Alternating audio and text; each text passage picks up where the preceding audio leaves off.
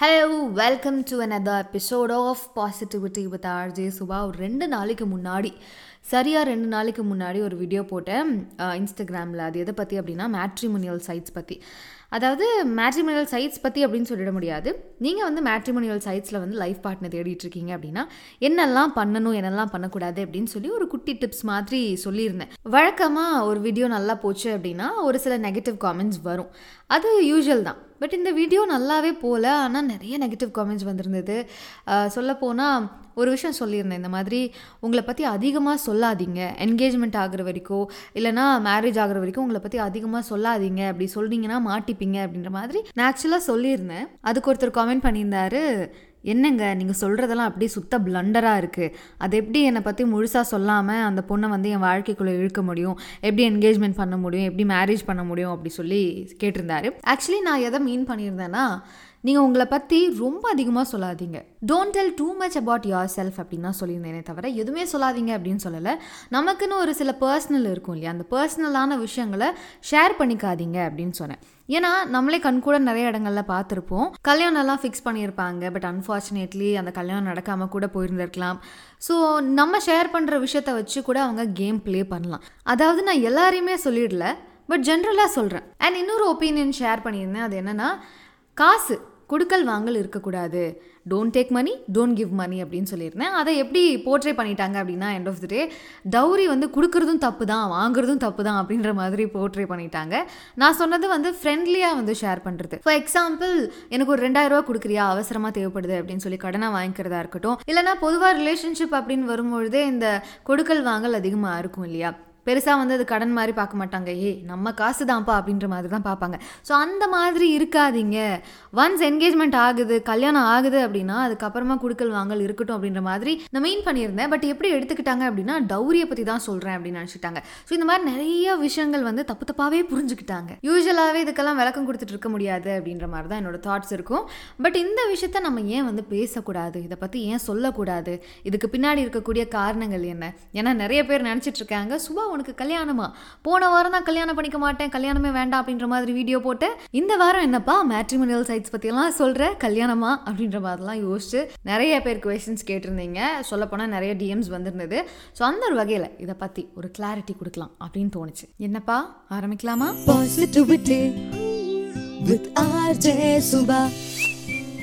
ஒரு 10 வருஷத்துக்கு முன்னாடி, இல்லை ஒரு 15 வருஷத்துக்கு முன்னாடி, அம்மா நான் இப்படி ஒரு பையனை லவ் பண்ணுறேன் அப்படின்னு சொன்னாலே என்ன அது லவ் பண்ணுறியா அப்படின்னு ஒரு பிரளயமே வெடிக்கும். ஆனால் இப்போ இருக்கக்கூடிய மம்மிஸ் அண்ட் டேடிஸ் வந்து ரொம்ப ரொம்ப ஃப்ரீயாக விடுறாங்க. பட் ஒரு சிலர் வீட்டில் வந்து இன்னும் கண்டிஷன்ஸ் இருக்கலாம், இருந்தாலும் ஜென்ரலாக பார்க்கும்போது கொஞ்சம் லிபரல் ஆகிட்டாங்க அப்படின்னு தான் தோணுது. ஸோ ஒரு 6-7 மாதத்துக்கு முன்னாடி எனக்கு தெரிஞ்சவங்க வீட்டுக்கு வந்திருந்தாங்க. அப்படி பேசிகிட்டு இருக்கும்பொழுது ஒரு விஷயம் ஷேர் பண்ணாங்க. இந்த மாதிரி எங்கள் அம்மா அப்பா சொல்லிட்டாங்க, நீயே மாப்பிள்ளை பார்த்துக்கோ, உனக்கு யாரை பிடிச்சிருக்கோ அவங்கள கூட்டிகிட்டு வா, நான் கல்யாணம் பண்ணி வைக்கிறேன், நீ லவ் பண்ணாலும் சரி இல்லை மேட்ரிமோனியல் சைட்ஸில் போட்டு தேடினாலும் சரி, அது உன்னோட விருப்பம், உனக்கு ஓகேனா எங்களுக்கு ஓகே. ஆனால் ஒரே ஒரு கண்டிஷன், பையன் வீட்டில் எந்த விதமான ரெஸ்ட்ரிக்ஷன்ஸும் இருக்கக்கூடாது, எங்களால் வந்து போராட முடியாது, வயசாயிடுச்சு அப்படின்ற மாதிரி சொல்லியிருக்காங்க. அதனால அவங்களும் என்ன பண்ணாங்க அப்படின்னா, ஹே சுபா இந்த மாதிரி எனக்கு மாப்பிள்ளை தேடணும், எனக்கு மேட்ரிமோனியல் சைட்ஸ் பற்றிலாம் தெரியாது, கொஞ்சம் ஹெல்ப் பண்ணுறியா அப்படின்னு சொல்லி கேட்கவும் நான் தான் ப்ரொஃபைல்லாம் க்ரியேட் பண்ணி கொடுத்தேன். என்ன ஆயிடுச்சு அப்படின்னா, அவங்க ஒர்க்கில் ரொம்ப ரொம்ப பிஸியாக இருந்தாங்க. ஸோ நான் ஃப்ரீயாக இருக்கும் போதெல்லாம் ஷார்ட் லிஸ்ட் பண்ணிட்டு இருந்தேன், ஒவ்வொருத்தங்களாக பார்த்து இந்த ப்ரொஃபைலில் இருக்கிறவங்க செட் ஆவாங்களா, இவங்க செட் ஆவாங்களா அப்படின்னு பார்த்து ஷார்ட் லிஸ்ட் பண்ணி வச்சுருந்தேன். ஸோ ஒரு சில ப்ரொஃபைல்ஸ் வந்து அவங்களுக்கு பிடிக்காமல் போயிருந்தது, இது வேணாம் அப்படின்னு சொல்லி ரிஜெக்ட் பண்ணிடுவாங்க. அண்ட் ஒரு சில ப்ரொஃபைல் வந்து அவங்களுக்கு பிடிச்சிருந்துருக்கும், சரி அவங்கள்ட்ட பேசி பார்க்கலாம் அப்படின்றப்போ, எல்லாருக்கிட்டையும் நானே பேசினா நல்லா இருக்காது, நீ கொஞ்சம் பேசி சொல்லேன் அப்படின்றப்போ எனக்கு கொஞ்சம் பயமாக இருந்தது. ஏன்னா இது சாதாரணமான விஷயம் கிடையாது, இதில் ஏதாவது பிரச்சனை நடந்துச்சு அப்படின்னா நீ தான் அப்படின்னு சொல்லிடுவாங்க. ஸோ அதனால யோசிச்சுக்கிட்டே இருந்தேன், நம்ம பேசலாமா வேணாமா அப்படின்னு. சரி பேசிடலாம், இல்லை என்ன தப்பு இருக்குது, ஏன்னா அவங்க வந்து எனக்கு ரொம்ப ரொம்ப க்ளோஸான ஃப்ரெண்டும் கூட. சரி நம்ம பேசிடலாம் அப்படின்னு சொல்லிட்டு, யூஸ்வலாக வந்து எப்படி பேசுவாங்க, வீட்டில் பேசுவாங்க இல்லையா, அந்த மாதிரி என்னோட அக்கா தான் சொல்லுங்க, என்ன பண்ணணும், எங்கே வந்து மீட் பண்ணுவோம், இந்த மாதிரிலாம் நம்ம டீட்டெயில்ஸ் எல்லாம் கலெக்ட் பண்ணி ஷேர் பண்ணிடுவேன். ஸோ யூஸ்வலாக எப்படி இருக்கும் அப்படின்னா, ஃபஸ்ட்டு காலில் பேசுவாங்க, அதுக்கப்புறமா எந்த இடத்துக்கு வர சொல்கிறாங்களோ அது வந்து இவங்களுக்கு கன்வீனியன்ட்டாக இருந்தது அப்படின்னா 2 பேரும் போய் மீட் பண்ணுவாங்க. இவங்க சைடில் இருக்கக்கூடிய விஷயங்களை வந்து ஷேர் பண்ணுவாங்க, ஏன்னா அவங்க சைடில் இருக்கக்கூடிய விஷயங்களை இவங்ககிட்ட ஷேர் பண்ணுவாங்க. 2 பேருக்கும் ஓகேவா ஃபீல் ஆச்சு அப்படின்னா நெக்ஸ்ட் டைம் மீட் பண்ணலாம் அப்படின்ற மாதிரி பேசிட்டு வருவாங்க. மோஸ்ட் ஆஃப் தி கேஸில் என்ன நடக்குது அப்படின்னா, நெக்ஸ்ட் டைம் மீட் பண்ணலாம் அப்படின்னு 2 பேருமே பேசிட்டு வருவாங்க. சொல்லப்போனால் மெசேஜ் பண்ணுவாங்க, கால்லையும் பேசுவாங்க, ஆனால் மீட்டே பண்ண மாட்டாங்க. அதுக்கான காரணம் என்ன அப்படின்னு பார்த்தா, ஒன்று இவங்க பிஸியாக இருக்காங்க, இல்லைனா அவங்க பிஸியாக இருக்காங்க, இல்லைனா ஏதாவது ஒரு விஷயம் வந்துகிட்டே இருந்தது. ஸோ அன்ஃபார்ச்சுனேட்லி யாரெல்லாம் போய் இவங்க மீட் பண்ணுறாங்களோ அவங்கள வந்து ஒரே ஒரு தடவை தான் மீட் பண்ணுறாங்க. அதுக்கப்புறமா மீட் பண்ணுறதுக்கான வாய்ப்பே கிடைக்கிறது இல்லை. சரிப்பா இப்படியே விட்டுட்டோம் அப்படின்னா செட் ஆகாது, அடுத்தடுத்த ப்ரொஃபைல்ஸை பார்த்து தான் இருக்கணும் இல்லையா? ஏன்னா அவங்க வருவாங்க இவங்க வருவாங்க அப்படின்னு சொல்லி நம்ம வெயிட் பண்ணிட்டு இருந்தோம் அப்படின்னா காலம் உருண்டு ஓடிவிடும் அப்படின்னு சொல்லிட்டு நாங்கள் என்ன பண்ண ஆரம்பிச்சிட்டோம் அப்படின்னா அடுத்தடுத்த ப்ரொஃபைல்ஸ் வந்து பார்க்க ஆரம்பித்தோம். ஸோ அப்படியே பார்த்துட்டு வரும்போது ஒரு 4-5 ப்ரொஃபைல்ஸ் வந்து செட் ஆச்சு. அதில் 2-3 வந்து கொஞ்சம் சொதப்பலாக இருந்தது. நம்ம போய் பேசலாம் அப்படின்னு பார்க்கும்போது அவங்க பிஸியாக இருக்காங்க. சரி அவங்க பேச வரும்போது நம்ம பிஸியாக இருக்கோம் அப்படின்ற மாதிரியான சுச்சுவேஷன் இருந்ததால் பேசுறதுக்கான ஆப்பர்ச்சுனிட்டி கிடைக்கல. ஆஸ் வெல் அஸ் ஒரு நல்ல வைப் ஃபீலே ஆகலை. அதனால சரிப்பா அப்படின்னு சொல்லிட்டு ரிஜெக்ட் பண்ணிட்டு 2 ப்ரொஃபைல்ஸ் மட்டும் கையில் இருந்தது. அந்த 2 ப்ரொஃபைல்ஸில் ஒருத்தர் போய் மீட் பண்ணியாச்சு, வீட்டில் பேசி ஓகே பண்ணிடலாம் அப்படின்ற அளவுக்கு வந்து பேசியாச்சு. பட் ஒரே ஒரு கண்டிஷன் மட்டும் போட்டிருந்தாங்க. என்னோட அப்பா அம்மா வந்து அந்த காலத்து ஆளுங்க, அவங்களுக்கு வந்து இந்த மாடர்ன் ட்ரெஸ்லாம் பெருசாக விருப்பம் இல்லை. ஒரே ஒரு கண்டிஷன் தான், நீங்கள் வந்து ட்ரெஸ்ஸை கொஞ்சம் பார்த்து பண்ணுங்க, அவ்வளோதான், வேற எதுவுமே கிடையாது. நம்ம வெளியே போகும்போது நீங்கள் எப்படி வேணாலும் ட்ரெஸ் பண்ணிக்கலாம், எனக்கு எந்த விதமான ஆப்ஜெக்ஷனும் கிடையாது அப்படின்னு சொன்னப்போ பரவாயில்லையப்பா நல்ல பையனாக இருக்கானே அப்படின்ற மாதிரி தோணுச்சு. சரி ஓகே நம்ம எதுக்கும் வெயிட் பண்ணுவோம், உடனே அவசரப்படக்கூடாது அப்படின்னு யோசிச்சுட்டு இருக்கும்போது தான் இன்னொரு ப்ரொஃபைலை எடுத்து பார்த்தோம். என்ன விஷயம் அப்படின்னா, நம்ம நாட்டை சேர்ந்தவங்க கிடையாது, அவங்க வந்து ஒரு யூரோப்பியன். சரிப்பா அதனால என்ன, எம்மதமும் சம்மதம், எந்த நாடா இருந்தா என்ன அதுவும் சம்மதம் அப்படின்ற மாதிரி மைண்ட் செட் பண்ணிட்டாங்க என் ஃப்ரெண்டு. சரி ஓகே எனக்கு ஏதோ ஒன்று வந்து இடிச்சுக்கிட்டே இருந்தாலும் சரி இவங்க லைஃப் வந்து நல்லா அமைஞ்சா எனக்கும் சந்தோஷம் தானே, என்னோட ஃப்ரெண்டு ரொம்ப க்ளோஸ் ஃப்ரெண்டு, ஸோ அவங்க ஹாப்பியாக இருந்தால் நானும் ஹாப்பி தான். பட் எனக்குள்ளே ஒரு பயம் இருந்துகிட்டே இருந்தது. ஏன்னா நம்ம ஊருக்காரங்க அப்படின்னாலே விசாரிக்கிறது ரொம்ப கஷ்டம், இல்லை வேற ஃபாரினர் எப்படி விசாரிக்கிறது அப்படின்ற மாதிரியெல்லாம் எனக்கு தாட்ஸ் போயிட்டே இருந்தது. நான் இந்த மாதிரி யோசிச்சேன்னா அவங்க முன்னாடியே பார்த்த பையன், அதாவது போய் மீட் பண்ணி எனக்கு ஓகே தான், நீங்கள் ட்ரெஸ் மட்டும் கொஞ்சம் பார்த்து பண்ணுங்கள் மற்றபடி ஆல் ஃபைன் அப்படின்னு சொன்னவரே எனக்கு ஓகே அப்படின்ற மாதிரி தான் தோணுச்சு. ஏன்னா ரொம்ப நல்லா பேசினார். அண்ட் ஸோ அவர் என்கிட்ட பேசின விதமே ரொம்ப நல்லா இருந்தது. சரி ஓகே இந்த பையன் வந்து ஓகேவாக தான் இருப்பான் அப்படின்ற மாதிரிலாம் நான் யோசிச்சுட்டு இருந்தேன். மீன்வைல் என் ஃப்ரெண்டு என்ன யோசிச்சுட்டு இருந்தாங்கன்னா, இந்த ஃபாரின் ப்ரொஃபைலே பார்ப்போம், இதில் என்ன தப்பு இருக்குது அப்படின்ற மாதிரி யோசிச்சுட்டு இருந்தாங்க. நான் ஒரே ஒரு விஷயம் மட்டும் தான் சொன்னேன், எது பண்ணாலும் பார்த்து பண்ணு அப்படின்ற மாதிரி நான் சொல்லிகிட்டே இருந்தேன். சரி ஓகே அப்படின்னு சொல்லி அவங்க பேச ஆரம்பித்தாங்க. அந்த நபர் பேசுகிறதும் ரொம்ப ஸ்வீட்டாக பேசுகிறாரு. அண்ட் பத்தாவதுக்கு அவங்க அம்மா இன்னும் ஸ்வீட்டாக பேசுகிறாங்க. ஸோ தினமும் கான்வர்சேஷன்ஸ் எல்லாம் போயிட்டுருக்கு. ஸோ நடுவில் நம்ம எதுக்கு நந்தி மாதிரி அப்படின்னு சொல்லிட்டு 2 பேரும் பேசிட்டோம் அப்படின்னு சொல்லி விட்டுட்டேன். பெருசாக டிஸ்டர்ப் பண்ணல. அப்பப்போ நான் போய் கேட்பேன் எப்படி இருக்குது, எந்த லெவலில் இருக்குது, இம்ப்ரூவ்மெண்ட் இருக்கா, ஓகேன்னு தோணுதா, உங்கள் வீட்டில் பேசலாமா, எல்லாம் சரியாகும்னு நினைக்கிறியா, அவங்க சைட்லேருந்து என்ன சொல்கிறாங்க அப்படின்ற மாதிரி நிறைய கேள்வி கேட்டுகிட்டே இருந்தேன். எல்லாமே ஓகே தான், எல்லாம் பக்கா இந்த மாதிரி சொல்கிறாங்க, எனக்கு ரொம்ப பிடிச்சிருக்கு அப்படின்ற மாதிரி பேசும்போது ஓகே ஃபைனலி அவளுக்கு ஒரு நல்ல மாப்பிள்ளை கிடைச்சா போதும் அப்படின்ற மைண்ட் செட்டில் இருக்கும்பொழுது பேக் ஆஃப் த மைண்ட் ஒரு விஷயம் சொல்லிகிட்டே இருக்கும் இல்லையா, கொஞ்சம் அலர்ட்டாரு அப்படின்னு. அந்த மாதிரி தான் எனக்கு வந்து ஒரு விஷயம் தோணிகிட்டே இருந்தது. சரி நானும் வந்து சொல்லி பார்த்தேன், கொஞ்சம் கேர்ஃபுல்லாகவே இரு, யாருனே தெரியாது, ஃபஸ்ட் அவங்க இந்தியா வரட்டும், அவங்கள மீட் பண்ணு, அதுக்கப்புறமா நீ உங்கள் வீட்டில் போய் சொல்லு. ஏன்னா அவங்க வந்து மெசேஜில் பேசுகிறது ஒரு மாதிரி இருக்கலாம், நேரில் பேசுகிறது ஒரு மாதிரி இருக்கலாம். ஸோ மெசேஜில் பேசுகிறத வச்சு நம்ம ஒரு முடிவுக்கு வர முடியாது. ஏன்னா நீ வீடியோ காலும் பண்ணதில்லை. ஸோ அதனால் என்ன பண்ணு, அவங்க ஃபஸ்ட் இந்தியாவுக்கு வரட்டும், நல்லா பேசி பாரு, உனக்கு செட் ஆச்சு அப்படின்னா கண்டினியூ பண்ணு, இல்லைனா விட்டுரு அப்படின்ற மாதிரி சொல்லவும் சரி ஓகே அப்படின்னு சொல்லி சொன்னாங்க.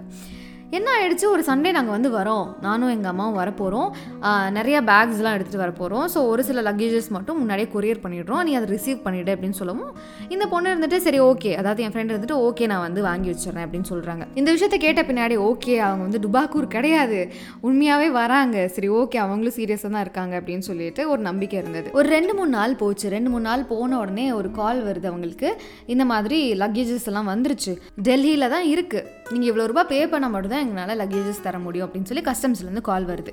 சரி எவ்வளோ பே பண்ணணும் அப்படின்னு சொல்லி கேட்கும்போது $40,000 அப்படின்னு சொல்லியிருக்காங்க. உடனே என் ஃப்ரெண்டு இருந்துட்டு என்ன பண்ணாங்கன்னா எனக்கு கால் பண்ணி இந்த விஷயத்த சொன்னாங்க. நான் இமீடியட்டாக சொன்ன விஷயம் என்ன அப்படின்னா, அவங்க யாருன்னு உனக்கு தெரியாது, ஆனால் நீ என்ன பண்ணுற, ஏது பண்ணுற, உங்கள் அம்மா அப்பா எங்கே இருக்காங்க, உன் தம்பி என்ன பண்ணுறான் அப்படின்ற மாதிரி எல்லா விஷயமுமே அவங்களுக்கு தெரியும். சொல்லப்போனால் உன் அட்ரஸ்க்கு தான் அவங்க வந்து கொரியரே பண்ணியிருக்காங்க அவங்களோட லக்கேஜஸை. ஸோ எல்லாமே தெரியும் அப்படின்ற பட்சத்தில் அவங்க ஃபர்ஸ்ட் வரட்டும், அவங்களே வந்துட்டு கலெக்ட் பண்ணட்டும், அதான் கஸ்டம்ஸில் வந்து டைம் கொடுத்துருக்காங்க இல்லையா, உடனே போய் வாங்கணுன்ற அவசியம் இல்லை இல்லையா, சொன்னாலும் இருக்கட்டும் அவங்க ஃபர்ஸ்ட் வரட்டும், அவங்களே போய் வாங்கட்டும், நீ எதுக்கு வாங்கணும் அப்படின்னு சொல்லி நான் கேட்டேன். இல்லை நல்லா இருக்காது, நல்ல இம்ப்ரெஷனாக இருக்காது, நம்மளே வாங்கிக்கலாம், ஒன்றும் பிரச்சனை இல்லை, நான் வந்து ரெடி பண்ணிக்கிறேன், என்கிட்ட அமௌண்ட் இருக்குது, பட் இப்போ என் கையில் இல்லை, சொன்னாலும் நீ கூட நான் உனக்கு அப்புறமா தரேன் அப்படின்னு சொல்லவும் என்கிட்ட அவ்வளோ அமௌண்ட்லாம் கிடையாது, இவ்வளோ தான் இருக்குது, இவ்வளோ தான் தர முடியும் அப்படின்னு சொல்லி நான் வந்து என் கையிலேருந்து கொஞ்சம் அமௌண்ட் கொடுத்தேன். செஞ்சு அவங்க வந்து எனக்கு ரொம்ப க்ளோஸ் அப்படின்றதால சரி ஓகே அப்படின்னு சொல்லி கொடுத்துட்டேன். அவங்களும் எப்படியோ காசெல்லாம் திரட்டி கட்டிட்டாங்க. அதுக்கப்புறமா மறுபடியும் வந்து கால் வருது கஸ்டம்ஸ்லேருந்து. என்னன்னு விசாரித்து பார்க்கும்போது பேக் ஃபுல்லாக பணமாக இருக்குது, இப்போ நாங்கள் என்ன பண்ணுறது, இந்த மாதிரி பண்ணுறது இல்லீகலான விஷயம், நீங்கள் வந்து பெனால்ட்டி கட்டியே ஆகணும், இல்லைனா லக்கேஜஸ் தர முடியாது அப்படின்னு சொல்கிறாங்க. இப்போ அந்த பையன் சைட்லேருந்து பயங்கரமான ப்ரெஷர், நீ எப்படியாவது வந்து காசை திரட்டி கட்டிடு, நீ கட்டியே தான் ஆகணும் அப்படின்னு.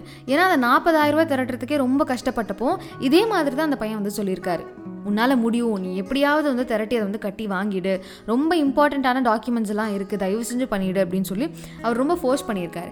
ஆஸ் வெல் அஸ் இந்த டைமும் அதே மாதிரி தான், நம்ம கல்யாணத்துக்கான காசு தான் எடுத்துகிட்டு வந்திருக்கேன், ஸோ தயவு செஞ்சு வாங்கிடு, அந்த அமௌண்ட் போச்சுன்னா மொத்தமும் போச்சு, என்னோட ஹோப் போச்சு, லைஃப் போச்சு, எல்லாமே போச்சு, நமக்காக தான் இதை பண்ணேன் அப்படின்னு சொல்லி அந்த பக்கத்தில் இருந்து சொல்லவும் தான் இந்த பொண்ணுக்கு ஞாபகமே வருது, எந்த ஊரில் கஸ்டம்ஸ்க்கு நம்ம ஜிபேல வந்து பே பண்ணுவோம், அஃபீஷியலாக என்ன பண்ணணுமோ அந்த ப்ராசஸ் தானே பண்ணுவோம். பட் என் ஃப்ரெண்ட் என்ன பண்ணியிருக்காங்க அப்படின்னா ஜிபேல பே பண்ணியிருக்காங்க, அதுலேயும் ரொம்ப முக்கியமாக நம்பர் சொல்லி இதுதான் பேர், இந்த பேருக்கு வந்து போட்டு விடுங்க அப்படின்னு சொல்லி காசு வாங்கியிருக்காங்க. அண்ட் இவங்க இன்வாய்ஸ் கேட்கும்பொழுது தான் இவங்களுக்கு ஆக்சுவலி இதெல்லாம் தோணியிருக்கு, இன்வாய்ஸ் சென்ட் பண்ணுங்கள், நான் இவ்வளோ பே பண்ணியிருக்கேன் இல்லையா, இன்வாய்ஸ் சென்ட் பண்ணுங்கள் அப்படின்றப்போ ஒரு டியூப்ளிகேட்டான பில் அனுப்புகிறாங்க. அதை பார்த்தாவே பச்சையாக தெரியும் அது ஒரு டியூப்ளிகேட்டான பில் அப்படின்னு. அதை பார்த்த பின்னாடி தான் இவங்களுக்கு தோணியிருக்கு, ஐயோ நம்ம ஜிபேல பே பண்ணியிருக்கோமே அப்படின்னு சொல்லி. எவ்வளோ மைண்ட்லெஸ்ஸாக இருந்திருக்காங்க அப்படின்னு அந்த இடத்துல அவங்களே பயங்கர அப்செட் ஆகிட்டாங்க. அதுக்கப்புறமா அவங்க ரொம்ப டிப்ரெஸ்ட் ஆகி நம்ம மாப்பிள்ளை தேடணுமா, அது அவசியமா அப்படின்ற மாதிரியெல்லாம் யோசிக்க ஆரம்பிச்சிட்டாங்க. சொல்லப்போனால் இவ்வளோ கேவலமாக ஏமாந்துருக்கோமே அப்படின்னு சொல்லி அவங்க மேலே இருந்த அந்த கான்ஃபிடென்ஸ் வந்து உடஞ்சி போயிடுச்சு. அதுலேருந்து ரெக்கவர் ஆகி வரத்துக்கு ரொம்ப ரொம்ப கஷ்டப்பட்டாங்க. இப்போது ரீசெண்டாக தான் அவங்க வந்து நார்மலாக எல்லாருக்கிட்டையும் பேசி நான் பார்க்குறேன். ஸோ டிப்ரெஷனுக்குள்ளே போனவங்க இப்போ தான் மீண்டு வந்திருக்காங்க அப்படின்னு தான் சொல்லணும். யார் அந்த பணத்தை வாங்கினாங்கன்னா கார்டு மேலே இருக்கிற அந்த நம்பர் சொல்லுங்கோ அவங்க தான் வாங்கியிருக்காங்க. ஸோ பயங்கரமாக கோவப்பட்டாங்க. பட் கோவப்பட்டு ஒரு பிரயோஜனமும் கிடையாது, போன காசு தான். இதில் ஃபன்னியான விஷயம் என்ன அப்படின்னா, உன்னால் இந்த காசு கூட திரட்ட முடியாதா அப்படின்னு அதிகமாக திட்டு வாங்கினதே என் ஃப்ரெண்டு தான். ஸோ இப்போ புரியுதா நான் ஏன் வந்து இந்த காசு பணத்தை கொடுக்குறதா இருக்கட்டும் இல்லை வாங்குறதா இருக்கட்டும் தயவு செஞ்சு பண்ணாதீங்க அப்படின்னு சொன்னதுக்கு முக்கியமான காரணம் இது தான். அதையும் தாண்டி நம்மளை பற்றி எதுக்கு அதிகமாக ஷேர் பண்ணக்கூடாதுன்னா, நம்ம யார், எப்பேற்பட்ட நபர், ஈஸியாக ஏமாந்துருவாங்களா இல்லையா அப்படின்றத நம்ம பேசுகிறது வச்சே கெஸ் பண்ணிடுவாங்க. ஸோ அதனால் அதிகமாக ஷேர் பண்ணாமல் லிமிட்டடாக ஷேர் பண்ணிவிட்டு, பேரண்ட்ஸ் பார்த்துப்பாங்க, அவங்க பேசுவாங்க, பேசி ஒரு முடிவுக்கு வருவாங்க, நீங்கள் மீட் பண்ணுவீங்க, அப்போ அவங்க பேசும்போது எப்படி ஃபீல் ஆகுது, ஸோ இந்த ப்ராசஸ்லேயே அவங்களால ஓரளவுக்கு ஜட்ஜ் பண்ண முடியும். ஓகேப்பா இவர் நல்லவர் தான் அப்படின்ற மாதிரி உங்களுக்கு தோணின பின்னாடி, அந்த என்கேஜ்மெண்ட் ப்ராசஸ் எல்லாம் நடந்த பின்னாடி நீங்கள் எவ்வளோ வேணாலும் பேசுங்க, மனசை திறந்து பேசுங்க. பட் சொல்ல வேண்டிய முக்கியமான விஷயங்கள் எல்லாம் கட்டாயமாக சொல்லி தான் ஆகணும். அதெல்லாம் சொல்லிட்டு உங்களை பற்றி ஓவராக ஷேர் பண்ணாதீங்க, இது பாய்ஸாக இருந்தாலும் சரி கேர்ள்ஸாக இருந்தாலும் சரி. அண்ட் ரொம்ப ரொம்ப முக்கியமாக அது வந்து ஃபாரின் பையங்க அதனால தான் ஏமாத்திட்டாங்க அப்படின்னு யோசிக்காம, ஏன் பார்க்கறதுக்கு அழகாக இருக்கிற பையனோட ஃபோட்டோவை கூட திருடி ஒரு ப்ரொஃபைல் கிரியேட் பண்ணி நான் தான் அப்படின்னு சொல்கிறதுக்கும் வாய்ப்புகள் இருக்குது. ஸோ அதனால் இதுதான் ரீசன் அதுதான் ரீசன் அப்படின்னு ஒரு ஜட்மெண்ட்டுக்கு வராமல், எது எப்போ வேணாலும் நடக்கலாம், யாரை வேணாலும் ஏமாற்றலாம், நம்ம தான் அலர்ட்டாக இருக்கணும் அப்படின்றத நம்ம புரிஞ்சுக்கணும். அது ரொம்ப முக்கியமான விஷயம். ஸோ நான் ஏன் இதை சொல்கிறேன் அப்படின்னா, பல விஷயங்களை கேள்விப்பட்டு பல விஷயங்களை வந்து கடந்து வந்ததால் மட்டும்தான் இந்த விஷயத்த சொல்கிறேன். அதனால் அலர்ட் ஆயிருங்க. யாருக்காவது யூஸ்ஃபுல்லாக இருக்கும் அப்படின்னு நினச்சிங்கன்னா மறக்காமல் ஷேர் பண்ணிவிடுங்க. ஸோ இந்த எபிசோடு உங்களுக்கு பிடிச்சிருக்கு அப்படின்னா மறக்காமல் உங்களோட ஃபீட்பேக்கை RJ_SUBAA அப்படின்ற இன்ஸ்டாகிராம் ஹேண்டிலுக்கு வந்து தெரிவிங்க. அண்ட் மறக்காமல் ஃபாலோ பண்ணிவிடுங்க, ரிவ்யூவும் கொடுத்துருங்க. See you in the next episode. Tata bye-bye.